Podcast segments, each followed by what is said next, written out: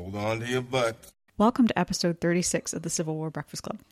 I am your co-host Mary and I am joined by the guy who will say on a Sunday morning around 10:30, I am definitely not drinking today, but later polish off three beers. And the most Ooh. awesome Civil War nerd I know, Darren oh, wow. Weeks. Okay. You, re- you're, you're rebounded with that intro. I was where you were going with that one. I resemble I resemble that comment. I Anyway, told I, hey hey I've done the same thing right like how many times have I woke up on a Sunday and been like "Ah, I'm not going to drink today noon crack a beer Ah, it was a nice day. What can you do? It was. well when was one is nice friends with you one does that That's I don't blame. A lot, long line of people. Trust me, long line of people. Anyways, how are you? How's everything going? I'm good how are you Oh, I'm doing good. It's doing good. It's Wednesday. It's Wednesday. It's Tuesday. better Um, not be Wednesday we uh, we would be late for our lecture that we're supposed to be on Oh, tomorrow true, night true. It's a beautiful day here in uh, Cape Cod, USA. Life is good. Life is good. So we had a good live last weekend. Again, we say this We all did. the time, but they, they are. They're good. We are pushing our roundtable off to next week because, that's Yeah. your point, we are doing a lecture with the great Lisa Samia tomorrow night Mhm. as we record this, and she's doing another one of her lectures. And so we're looking forward to that. We will get back to our roundtable again next week after we do yet another live this weekend. Yeah. So if you haven't attended one of our roundtables before, they're a lot of fun. It's basically like just having a Civil War nerd discussion in a bar. So we just kind of talk about whatever comes up. So if you never attended before, uh, just drop us an email info at civilwarbreakfastclub.com. And speaking of bars, that leads into what are we drinking tonight, Weeks? Ooh, good discussion. Good discussion. By the way, you're a nerd. I'm cool, but that's okay. We'll leave that there. I know I'm not. All right, I'm not. Okay. Fucker. I'm drinking from Treehouse Moment of Clarity, which is a gr- fantastic chocolate maple stout, which sounds as good as it is. Hmm. And we are talking about the capture of Jefferson Davis tonight. Therefore, I am drinking out of my the North undefeated Civil War champions coffee mug because it's a celebration mood if you support the Union, and that's what we're doing. So, what about you? Yes, I am drinking Doc Purdue's Boxing Bruin, which has oh, nothing Bruins. yes, nothing to do with tonight's episode and we did not plan that Darren was going to be wearing a Bruins hat and I was going to pick a beer that was called Boxing Bruin. And I'm drinking it out of my and just because I have nothing to do with Jefferson Davis and a mug or I don't have the cool mug collection that Darren apparently has. I've chosen my Sherman staff mug because O.O. Howard's on it. And no, that is not the O.O. reference I was telling you about before. Oh, okay. William T. Sherman's your second favorite general, but that's okay. As we alluded to earlier, Mary, we are going to be talking about the very end of the Civil War here. We're going to be talking about the capture of Jefferson Finis Davis, Mm-hmm. who you may have heard was the president of the Confederacy for four years. He was. And he was. As everything fell apart at the very end, he went on a little run. And we're going to talk about that. We're going to talk about how he got caught. We're going to talk about the final step. So what happened to Jefferson Davis at the end? And I think it'll be a I think it'll be a fun overall discussion. I think it will too. But first, we have to go back to the beginning. Mm-hmm. Jefferson Davis is born June 3rd, 1808, in Kentucky. And he's born around 100 miles from where Abraham Lincoln will be born in the year 1809.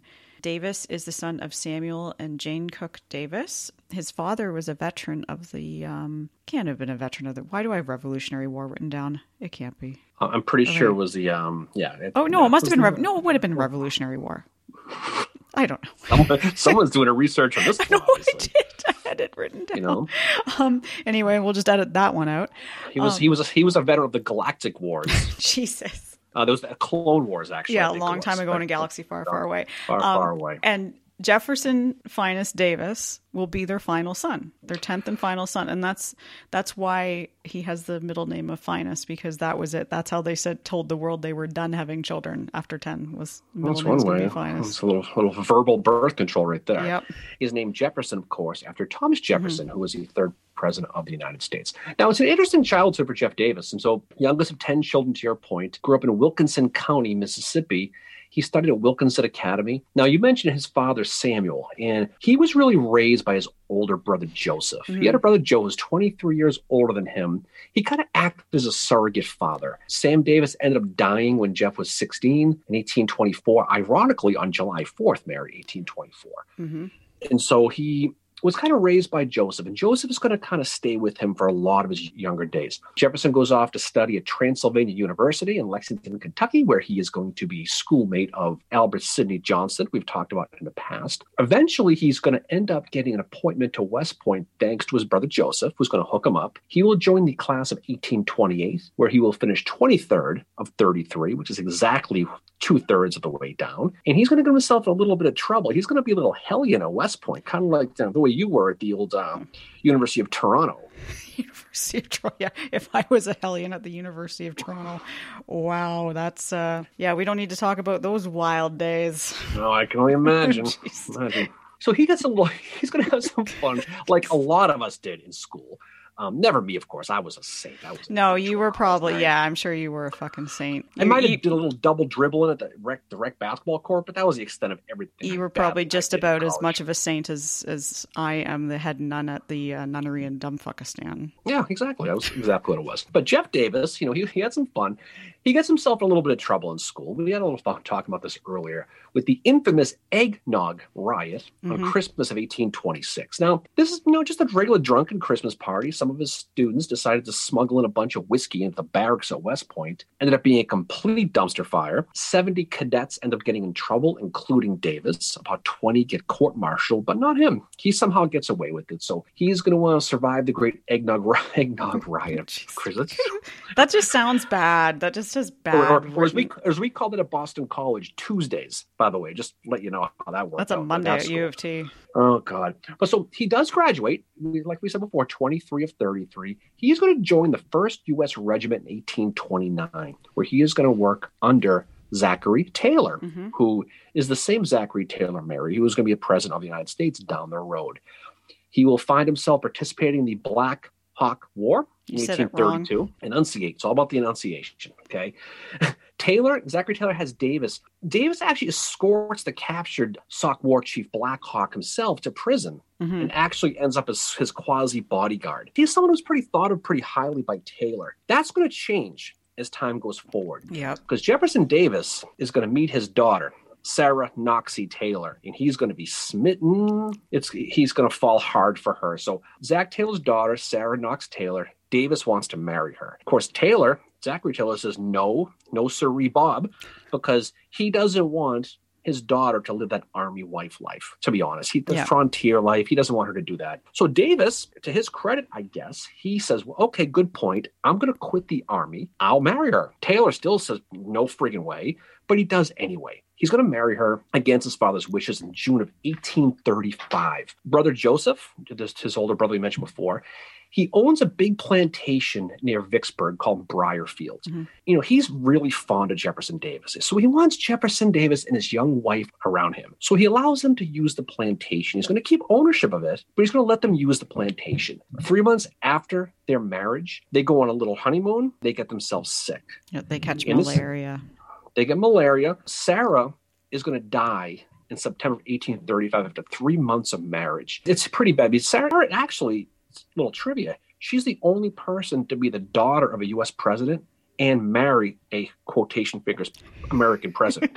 so there you go. Quotation but marks she, around the president. Yeah. So she's going to die after three months. She, I think she's like age 21. She's yeah, really, she's really very, young. very young. Um, yeah. And the malaria will actually affect Davis for the rest of his life. Like he's actually quite a sickly person, especially during his presidency. And he, he gets this thing, which was, it was commonly called neuralgia. And it's basically just like areas where your body is in extreme pain. And he would be like bedridden. He also had like problems with like almost like asthma as well, um, most likely as a result of just the after effects of malaria. So, like like you, he had head pains on a Saturday morning when he woke up for the most part. Not drunk, but he, not not not booze induced. no.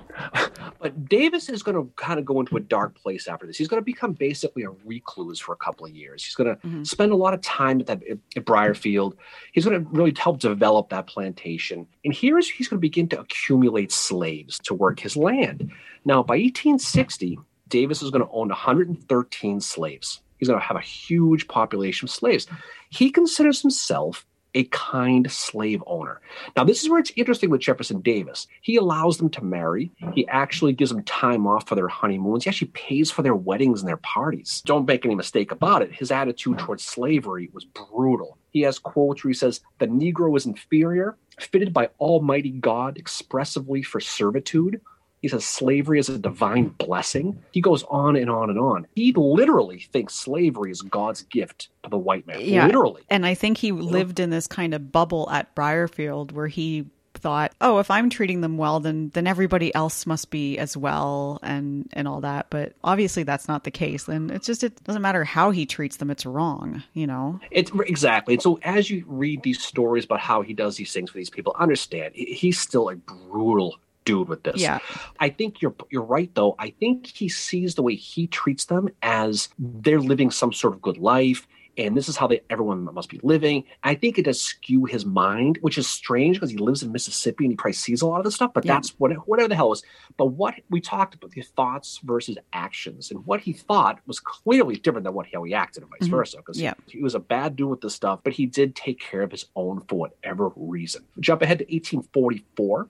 He's going to meet another girl. Her name is Varina Banks Howell, and she's 18 years old. And she's a granddaughter of New Jersey Governor Richard Howell. Mhm. They are going to get married soon after. This is February of 1845. And around this time, I don't know if it's because of his background or because of the governor of New Jersey, he decides he's going to run for Congress. And he wins. He wins election as a U.S. representative in 1845. So he's starting to accumulate that military and political experience. Mexico, he finds himself in the Mexican War in 1846. He raises a regiment called the uh, Mississippi Rifles and was a colonel. Again, awkward under Zachary Taylor. there would be. So, ooh, sorry.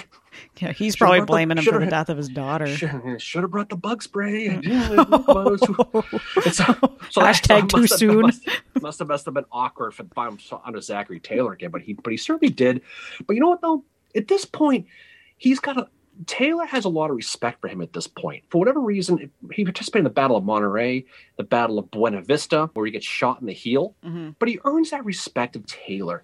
And he has Taylor has that quote. He says, "You know what? My daughter was a better judge of men than I was." Which from Zachary Taylor, who you've seen his Yeah. pictures, didn't look like a happy guy to me. No. But he certainly felt happy at that moment. He was he, he felt that Jefferson Davis was somebody he could look up to. After Mexico, he gets appointed senator of the state of Mississippi by Governor Albert Brown. Mhm. Now he's appointed; he's not elected. It's a vacant position, so he he just gets appointed in, and he's going to be elected or put in place as a Democrat. He ends up on the Committee of Military Affairs. Later, he'll be Secretary of War under Franklin Pierce in 1853, and it's around this time he develops a really strong hatred of Winfield Scott. He just Yeah. doesn't like him; they, they just don't get along. Ironically, if you see the statue on top of the Capitol, the Freedom Statue, Yeah. you know who signed, you know who approved that was Jefferson Davis, Yeah, which is always kind of funny. But. Another interesting know. thing about him too to mention when he became a senator. Before that, he had been offered a promotion to being brigadier general, and he turned it down, which I found interesting too. He doesn't. You know, 1858 says he, he does return back to that Senate. Now, this is that 1850s time where if you were paying attention, Mary, to our episode on secession recently, which you probably weren't, but if you were, you would notice that, there was that tension that was brewing in the North in the Mhm. 1850s and the South. There Yeah. was there was all that stuff we talked about, right? So Davis is in, returns to the Senate right in the middle of it. Now, it's ironic. Somehow he gets himself a cold and almost loses his eyesight because of a cold. I don't know how the hell, whatever. But he does. Ends up spending a month in a darkened room for his eye. But later that year, July 4th, 1858, he finds himself in the God's greatest city in the world, Boston, probably for a Red Sox game on July 4th, and gave an anti-secession speech urging the Union to stay together. This is Jefferson. This is Jefferson Davis in Boston doing an anti-secession Wow. speech. How backwards is that whole thing, right?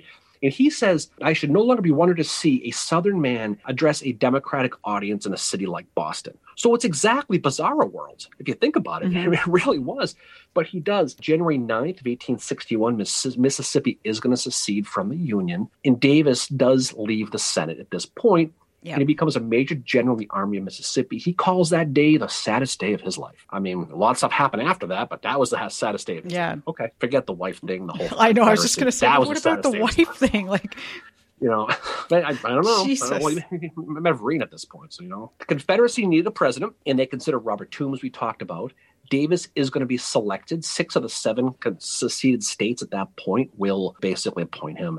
And he's elected to a six year term later. He's going to take the inauguration and Alexander Stephens, a fun lover, is going to be the vice president of that state. So as he takes over the Confederacy, what he has in his resume is he's got West Point, he's got military experience, he's got political experience and he clearly thinks he has the answers to every test oh, you're going to give him. He he does. You know, when you, when you're comparing him to Abraham Lincoln, like you're you're looking at the experience that Davis has. You know, I mean, yeah, Lincoln fought in the Black Hawk War as well. I know, enunciate, um, but it's not you know he doesn't have the West Point experience that Jeff Davis has. So you you looking you're looking at them and you're thinking like, well, it seems like Davis would have more experience and maybe he would be able to could make things harder for Lincoln. But no, as we know that that that's not the case because Davis starts off his presidency very popular at first because, uh, as you said, Darren, because of this military experience, he had his political experience, and he is dedicated to the cause of upholding slavery,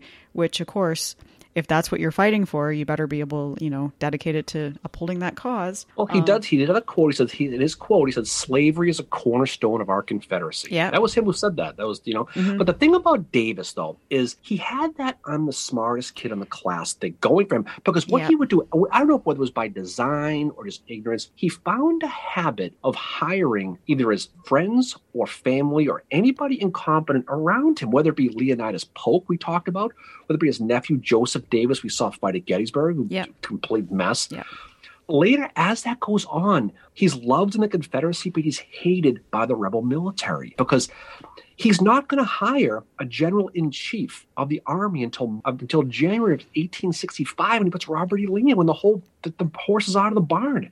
He considers himself the man in charge throughout the entire thing. Now, we've talked a lot on this podcast about Lincoln, his meddling here and there. Yeah. But he doesn't hold a candle to this guy with the meddling. No, but Davis you know, is like a he's a prime micromanager and as you said like he's appointing his friends and then people who aren't very good i think the exception to this though would be albert sidney johnston they are friends they mm-hmm. had known each other i think since their days at transylvania university he and i mean mm-hmm. davis clearly respected him from that quote that we had in our episode about shiloh where without Johnston we don't have anything.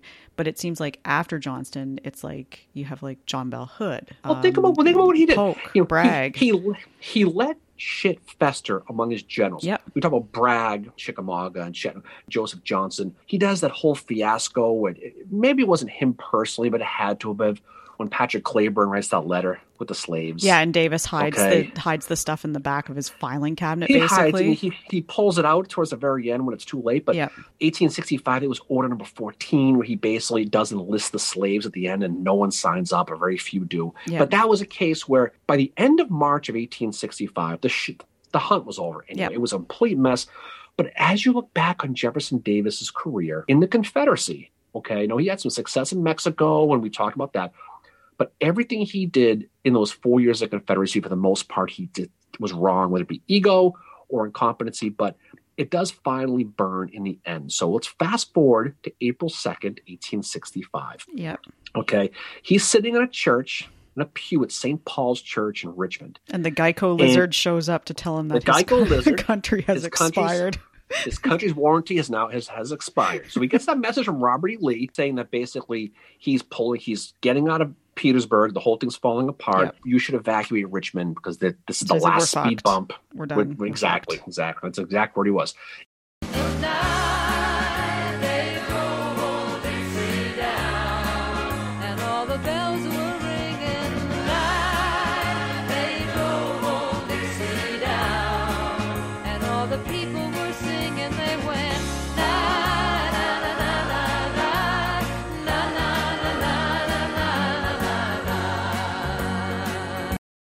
It was the last bump in the road for Grant to Richmond. Okay. So Davis, you don't have to tell him twice. He's going to jump in his Honda CRV. He's going to leave Richmond with his cabinet, 3,000 men, and the Confederate treasury, which we'll talk about here in a little while. So after a nine month siege and after a long time with, say, McClellan on the peninsula trying to get Richmond, Richmond's finally going to fall. Yep. It's finally going to fall. So Davis and this is where, again, whether it's grandiose or whatever, he's still under this false illusion that the Confederacy can still win this, right? Yeah. He's going to move the government. He wants to go to that Trans Mississippi area because for some inexplicable reason, he thinks there's a whole factory of soldiers ready to meet him to take over. Yep, he thinks you know, he's going to be able to keep shit together and everything else. You know. Well, I mean, I don't think he, he doesn't realize that all they have there is older men young boys, everybody who's still able to fight has already fought and they're, they're, they're done, right? Yeah. So he's still hoping the Confederacy is still alive, even when he's kind of on the run he's optimistic, but he's not realistic, is well, what it comes down to. He gives speeches as he's on the run that are basically saying, are, "We are still going to uphold this cause." You know, he, I think he gives one well, when the in the Carolinas. Not, all not lost speech. Yeah, yeah, yeah. Like he gives uh, one of those speeches when he's in the Carolinas, and mm-hmm. it's like literally everything is burning around him, and he's there saying, "Nope, we've got this. We're fine. Really, really, we are fine." Yeah. And th- they go to Dan- he goes to Danville first, and the reason for that is because at least he's still in Virginia, so he hasn't left the state completely, and he thought that would be good morally. Well, it's also the last stop of the train line. Yeah, exactly. Their, their trains were so shitty. Do you know how long it took them right. to get to Danville? Like it takes 18 hours or some shit like that because they can only go I was, like. I was gonna say I was gonna say about a million. Yeah, about a million yeah. hours because they can only go about 10 miles an hour, and sometimes when they start going up hills, the train will actually come to a stop. But it's a, it's actually a miracle he gets out. He takes the one, you know, the old last train to Clarksville, as yep. they say. He he gets to Danville, which is his first stop on his magical mystery tour. He's going to be going on. He's in Danville and this is April 5th, a couple of days later. And he issues a defiantly delusional proclamation to the Confederacy, where he's going to yeah. say, I'm going to read now, so get ready. We have now entered into a new phase of the struggle. I announce to you, fellow countrymen, that it is my purpose to maintain your cause, which I hold with my whole heart and soul. And I will never consent to abandon the enemy one foot of the soil of any state of this Confederacy. Now he's saying that, and you could almost hear the laugh track in the background. Oh yeah, right for one, the, the Union is in just about every foot of in the state of the Confederacy at that point, but he's still defiant. He still thinks he can do mm-hmm. it. So a couple of days later, up at Appomattox on April 9th, Robert E. Lee, nope. Yep. The he, opposite to what Davis is saying is happening. And that's just where there's this huge disconnect between what the politicians are saying and what the soldiers are saying. And that's something very similar that you see at the beginning of the Civil War with how a few of these army guys felt about secession. You know, like you look at Sherman and Jackson and they're saying, this is going to be a long drawn out affair. Mm-hmm. And meanwhile, you know, you have ones like Abraham Lincoln that like, ah, nah, we got this, you know. So there's this disconnect that is still it's still happening at the end of the war and it's happening with the Confederacy this time. It just goes to show how he is. So, you know, April 10th, the day after Lee surrenders at Appomattox, Davis is going to leave Danville and he's going to end up going for Greensboro, North Carolina, and then he's going to get to Charlotte eventually. But he's planning to continue to move further south over the next few weeks. During this time, half of his cabinet's quitting. So literally picture a, a wagon with wheels falling off yeah. as it's rolling. That that's Confederacy. The cabinet almost one by one is saying the hell with this. Four days later, April 14th, 1865, Abraham Lincoln's going to be shot. Abraham Lincoln Mary was a president of the United States this time, in case you didn't thank, know. Thank you. So Bucker. he's going to be shot, okay? But many in the, the North are going to blame him and his cabinet mm-hmm. for the assassination. We talked a lot about that when we did the booth thing a few yeah. weeks ago. And Davis does express regret at his death. Years later, Davis said he would have been much less harsh on the South than what had happened. And I think he said it was one of the worst things to happen to the Confederacy was, was. was his death. And then, so what happens after this is all of a sudden reward for Davis's capture, and then all of a sudden the search for him. Everybody's like, "Yup, let's get the bastard." Well, like he doesn't have as much problems in his damn life. Now he's got a bounty for killing the president. Talk about a bad freaking horoscope, yeah. right? He's like, well, okay, so he's going to get you to go. Varina and the family are with them, but they're a little bit ahead. They're waiting in a place called Abbeville, South Carolina. Varina and the, the, family left earlier to try to get ahead, but they're sitting there in Abbeville, and you know what? She gets sick of waiting. She's like, you know what? The hell with this. Let, us just keep going. We'll catch up with him later on. Okay, so he's going to basically go, or she's going to go. Is this kind of like May- when someone says they're going to be 15 minutes and yeah, or just doesn't call at all. And they're like either one. Okay, so May May second in Abbeville, he does finally get there to Abbeville, and he's going to meet the remainder of his cabinet for his final council of war. He stays at a place called the Burt Stark Mansion, which I for years thought was the Bart Starr Mansion. Admittedly, I did. Okay, Bart Starr Mansion. I, ju- I just did. That's got to be Burt a meme. Stark. Okay, it's got to be a meme. Years, I'm, like, I'm like, wow, the Bart Starr man, wow. But it's a Burt Stark man. I just did, okay, whatever. But it was also known as the Armistead Burt House. Now, Armistead Burke was a friend of Varina from the 1840s. They knew each other, so that you can tell why they would end up trying to meet up there. Every advisor is sitting with him is telling Davis, this shit is over. Yeah, we're done. Quit, right? We're talking John Breckinridge. We're talking Braxton Bragg was there, Mary. Basil Duke, who was a brother-in-law of the great John Hunt Morgan, another guy who spent the night in Ohio jail. And who was also the second in command of Morgan's Raiders. So they're all telling him, it's over. It's like the end of Ferris Bueller. It's over. Go home. And he's pissed. He's like, you know, he's aggravated. But you know what, though? All these people who are telling him this are like, dude, we're worried about your safety now. You've got a bounty on your head. Everyone's looking for you. Just turn yourself in because you're not, where the hell are you going to go? But he's still thinking that he can make it west of the Mississippi and there's troops there and this is holding is going to continue. But you know what? Eventually, the antifreeze buzz wears off on old Jeff Davis and he finally realizes, all right, you know what? Fine. So he agrees to quit, in essence, quit ending the Confederate government right there in Abbeville, South Carolina. Yeah. So a- after the meeting, Davis, the Treasury, and the cabinet are all going to disperse. Davis is going to have like a 3,000 3,000 man protective force. Now, here's what's cool about this story, Mary, that um, we were going to talk about was this rebel treasury that vanished, right? Yeah. Basically, most of it was hard currency, it was golds. It was half a million bucks in coins, 600 million in Confederate paper, 18,000 pounds of British pound sterling, and a chest of silver, my favorite, donated by the Confederate women, and then some documents of six Richmond banks showing where all the Confederate money is. Okay. It's going to be guarded by a guy named Captain William Parker. They're going to put on a train. They're going to head to Washington, Georgia, because they want to get it to Macon, but they find out the Macon is occupied. They can't take it to Macon. They go back to Abbeville. They put the treasure in a warehouse, and Parker is going to transfer control of that treasure to a guy named Captain Masica Clark, who's going to get it back to that Basil Duke guy, the John Morgan guy. The money's disappearing as it's going, as you can imagine. A little Yeah. bit here, a little bit there. Hit the Dunkin' Donuts. Okay, I get this one. It's slowly disappearing. So a lot of the money is it just gets spent, right? A lot of it gets war reparation stuff. They pay some old debts. There is about 16 million bucks in today's currency that is literally unaccounted for to this day. They have no idea where it went. It creates a really cool mystery, and there's been a whole bunch of TV shows that National uh, Treasure the- 3 should be about that. well, right, exactly. But there's that one. Wow, that, that was the, the missing Confederate gold one. But oh, that's Oak true. Island. Oak Island or something. Is that, Well, am I getting whatever- that right?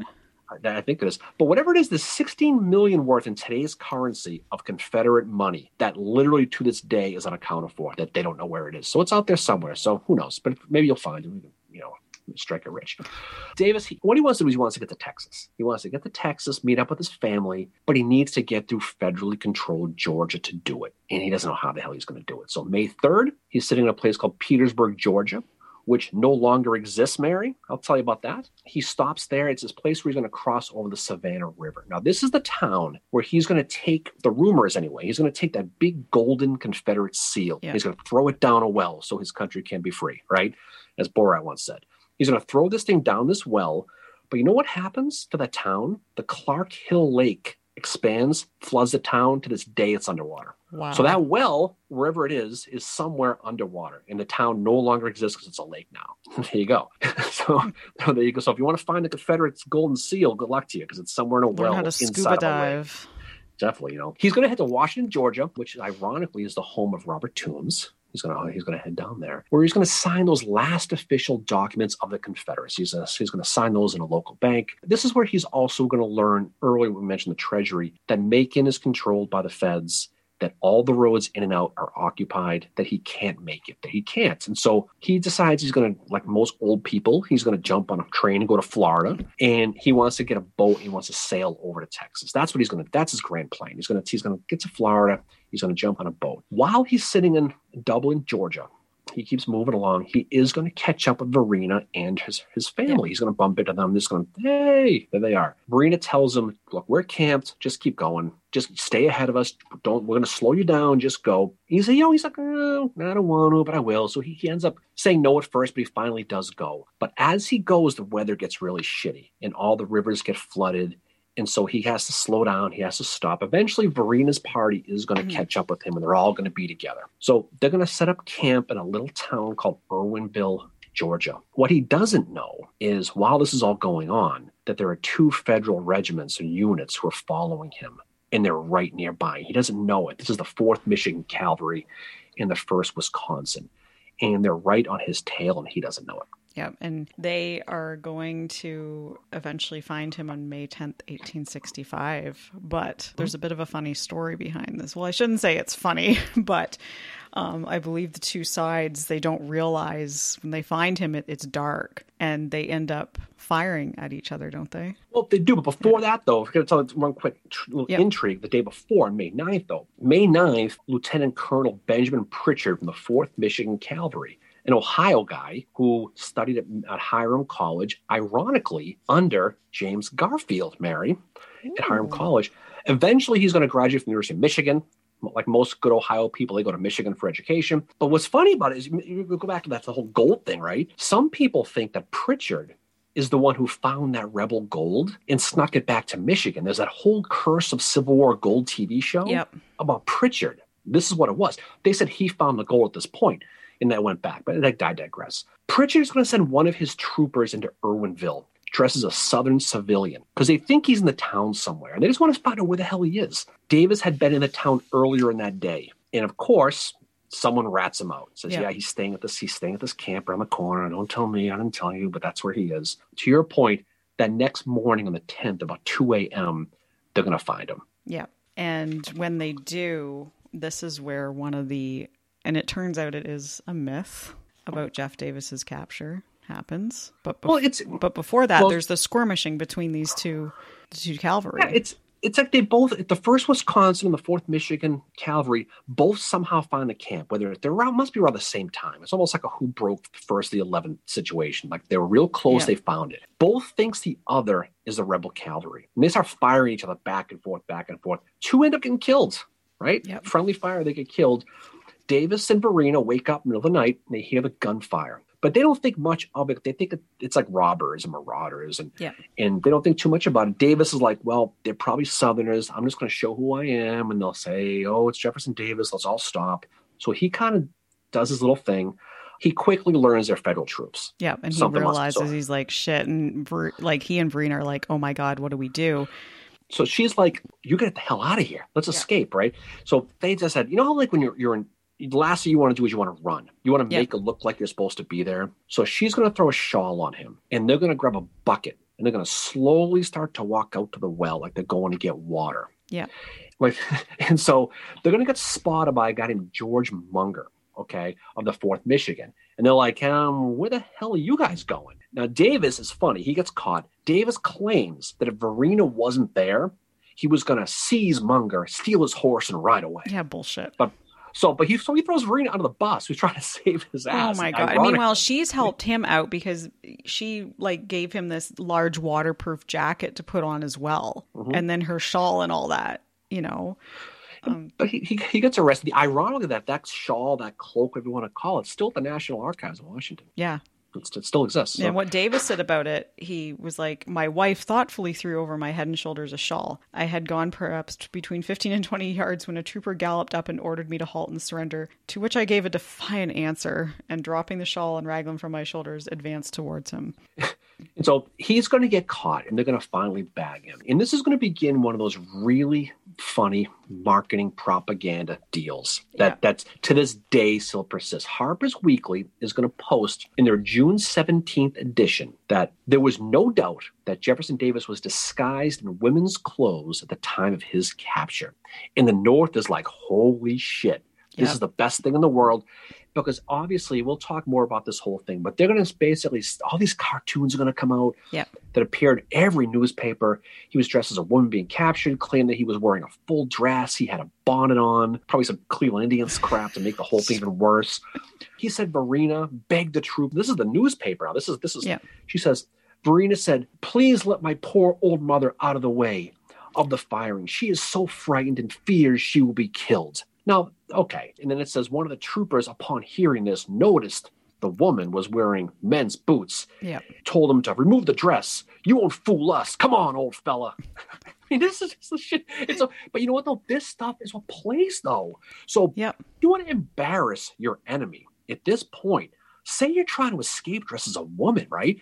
And to this day, to this day, there are people who think that's still a true story. Yeah, and but what actually happened is that what he had on was a large waterproof which was very not like it was just like a big kind of like a poncho, I guess you could say. And then yes, Varina's shawl. But this waterproof was something that just he had worn. He'd had it when he lived in Richmond, I think. But what happened is so P.T. Barnum, obviously reading the newspapers, gets wind of this dress story. And he writes Edwin Stanton, who is still Secretary of War at this time. And he asked Stanton for the hoop skirt and said he will donate $500 to either the Sanitary Commission or the Freedmen's Bureau. Which guess who's running the Freedmen's Bureau? Zachary Taylor. Oh, oh, Howard. There's my Oh, oh, oh reference. surprise. So, but when the items arrive in DC, they're brought to DC as evidence and all this other stuff. Stanton discovered that it's just a jacket and shawl. It's not a hoop skirt. And he's really, really disappointed in this. Now, he wasn't plan and he was certainly not going to give those to Barnum to display because that's going to mean that Jeff Davis was actually not in a hoop skirt and dressed as a woman. So Stanton does not allow these items to be displayed, and it's because he wants to keep perpetuating this myth that Davis had dressed as a woman. And what's funny is even members of the Fourth Michigan refuted this story mm-hmm. later, right? Yeah. A guy named Captain James Parker, who wrote in a letter that was written in a, in a Portland, Maine paper, so another solid New Englander guy here, okay? He wrote in his editorial to the newspaper, he wrote, I was with the party that captured Jeff Davis. I can say Davis did not have at any time of his capture any garment that was worn by women and the foolish stories that were in the newspapers were all false. That story was completely fabricated. Now, this is a guy who's who was one of the guys who caught him. hmm So obviously, people, you know, it was it was done to embarrass him. No one's gonna no one's gonna Yeah. defend Jeff Davis for anything. Exactly. But Like, I, mean, it's one of think- those I think it's- stories. It's, it's pretty it's pretty obvious that that this is a story done to embarrass him. That we talk we've talked a lot in this podcast about this historical memory and this urban myth thing. Yep. This is a classic case of this. Yep, it's a clear urban myth that has been perpetuated by Stanton. all of them Helped I mean, perpetuate it. the, the newspaper ran with it, which they tend to do. It makes you wonder why old Uncle Blingy Sherman didn't like the newspapers, Mary. Well, it makes you wonder, wonder a little bit, you know?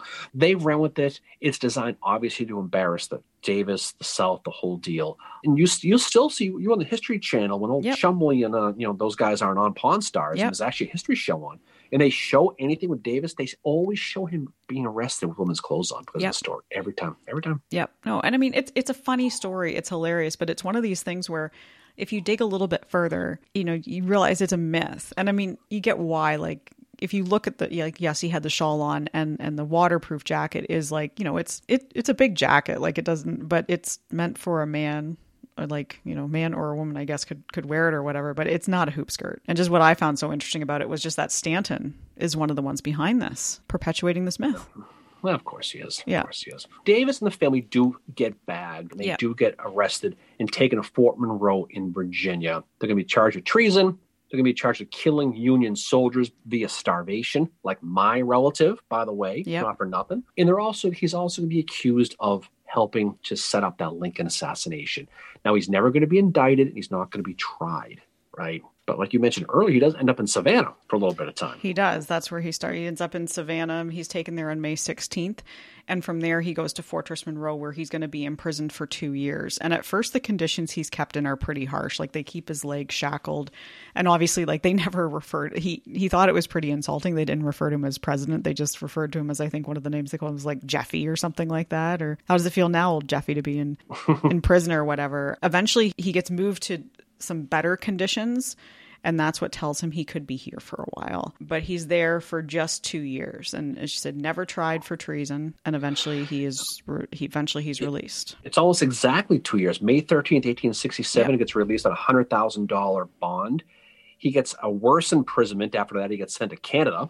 You know, Yep. He, well, he, tra- he travels to Canada, where he goes to spend some time, some time in Montreal, right? Yep, that's something that is talked about a lot in the history of Jeff Davis. He's only there for he's not there for very long. And it actually recently came out back in the news here in Canada because there was a plaque on um, a Hudson's Bay Company store that the spot of the store was the spot where Davis had once lived in this this guy's apartment, and the plaque was since removed because it was placed there by the United Daughters of the Confederacy. So it's actually Varina and her mother, who is referred to as Ma, and their three children that start off in Montreal, and then Davis comes to join him. But they felt it was a safe haven there um, Quebec, especially during the Civil War. As we know, the conspirators from the assassination spent time here, including John Wilkes Booth. Davis actually had a bit of a spy ring going on up here that was based out of Montreal, where he's going to live. He said that when he leaves for Montreal, he said to he wrote to his brother and said, "My trip was so devoid of incident, like the weary knife grinder. I have no tale to tell." So very quietly, he goes to Montreal. But when he gets there, he's actually quite popular. There was a bit of sympathy in my country for the South, unfortunately, and that's not because of the we wanted slavery. What we were afraid of, what some of us were afraid of up here, was that if the North won, we would be next there was an idea that we could be annexed by you guys, which is why in July of 1867 we became a country. July the 1st was when we became a And country. just think if if we did it, you could cross the border. I So know. who- who's, la- who's laughing Jesus. now? Oh God. Who's laughing now? right. America wins all the time. Um, just saying.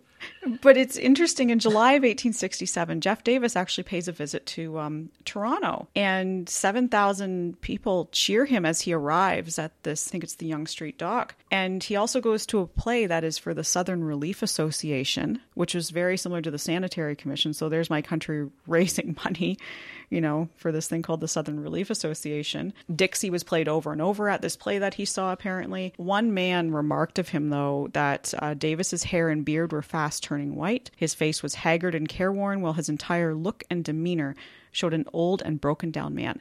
And it said during this time that Davis is very depressed, just over the whole probably losing the war About, thing. the, about, the, Yeah. about the whole life thing. Yeah, he, he's being encouraged by some to write down his experiences, to write a memoir, to write a history of the Confederacy. And he actually says to one person, I am not ready emotionally to do that. I just can't. He's still very, like, really fucking broken up about it. And he said that um, he made a speech in Quebec one time and he said, I thank you most kindly for this hearty British reception, which I take as a manifestation of your sympathy and goodwill for one in misfortune. Davis tells Canadian now can, now Canadian citizens in July of 1867 that he hopes they would ever remain as free as a people as you are now. So he's probably a little bit fuck. These guys got to become their own country, you know. Yeah. Here like, I am. What, you, you know, no kidding. Um, But- so, um, but just interesting thing, and I wanted to read this fact for you because you'll find it interesting. He lives in a place called Mountain Street in Montreal, in the home of a man named Reverend Henry w- Wilkes.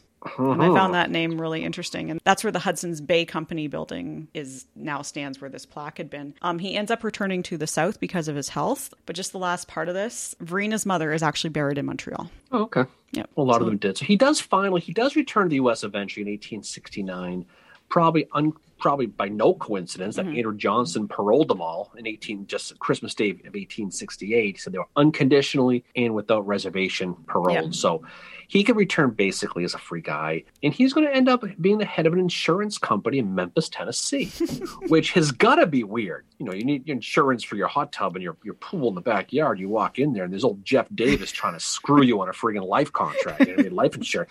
So he ends up doing that for a while. Eventually, he's going to find his way back to Mississippi, where he's going to write his memoirs. Despite those soldiers so- singing for years that, that they want him to hang Jeff Davis from, from a sour apple tree, you know, Yeah. all that stuff. He's going to die basically peacefully in New Orleans in 1889. So he's going to live a long life. Varina's going to live a few years longer. They're going to get buried in Hollywood Cemetery in Richmond. You know, his legacy is going to be something. But the thing about Jefferson Davis, like as you see a lot of these guys, he still comes up all the time, right? Yep. As recently as last month, Mary, he was in the news. He was. If you remember this story. Yeah. So if you remember, somebody went to the Selma Cemetery, Old Live Oak Cemetery, and stole a chair. A Yep. five hundred thousand dollar concrete chair that was a monument to Jefferson Davis, and they were going to threatened to turn it into a toilet of all things. And it was held by some political group. They were only going to return it if the National Daughters of the Confederacy would hang a banner on its building on April 9th, the day of Lee's surrender, or they were going to turn into a toilet. Oh, and was a yeah.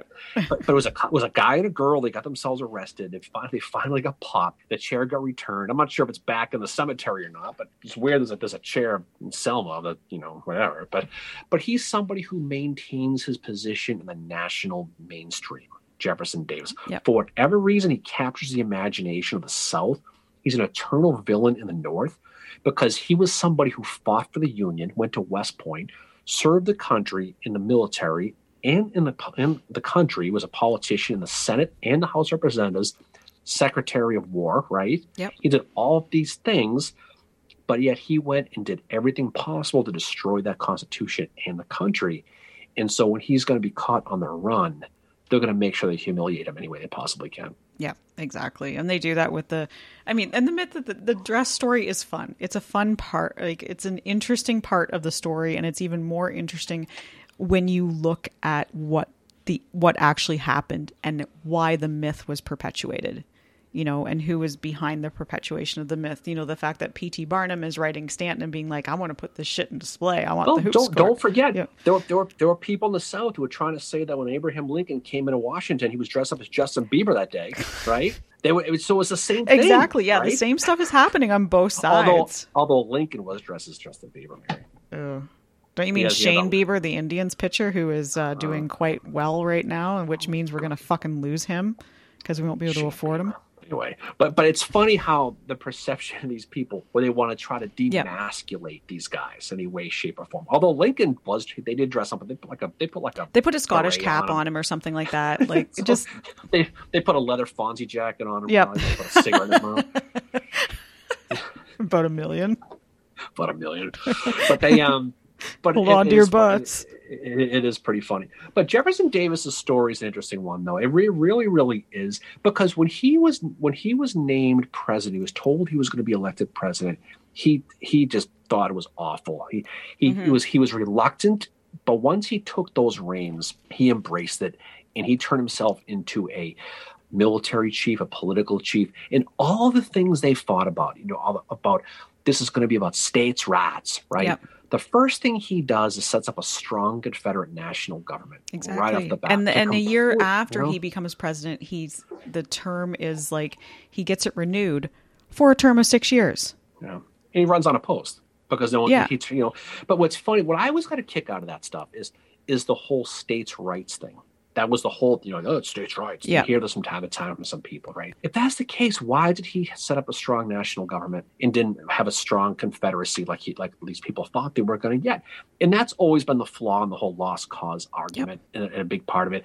And if you look at some of his quotes, like we said before, slavery is the cornerstone of our confederacy. Mhm. That's what it's all about slaves they are they are now happy and useful members of society and when lincoln issued his emancipation proclamation he said all free negroes within the confederacy shall be placed back in the slave status in, in the slave status in their issue in, their, in that issue forever. So it was obviously a big deal. So when you hear the stories about how he was good to his slaves and the whole honeymoon thing Yeah. it's speaking versus doing in this he's someone who's got a, who's got a tough reputation and it's well deserved It Oh, it, it absolutely is. I mean, this is a guy that was fighting to fucking uphold slavery and he owned people and he thought like, well, if I'm nice to them, then everybody else must be too. Like this is great, you know, like he deserves a reputation Yes, many, Yeah, he does. respects.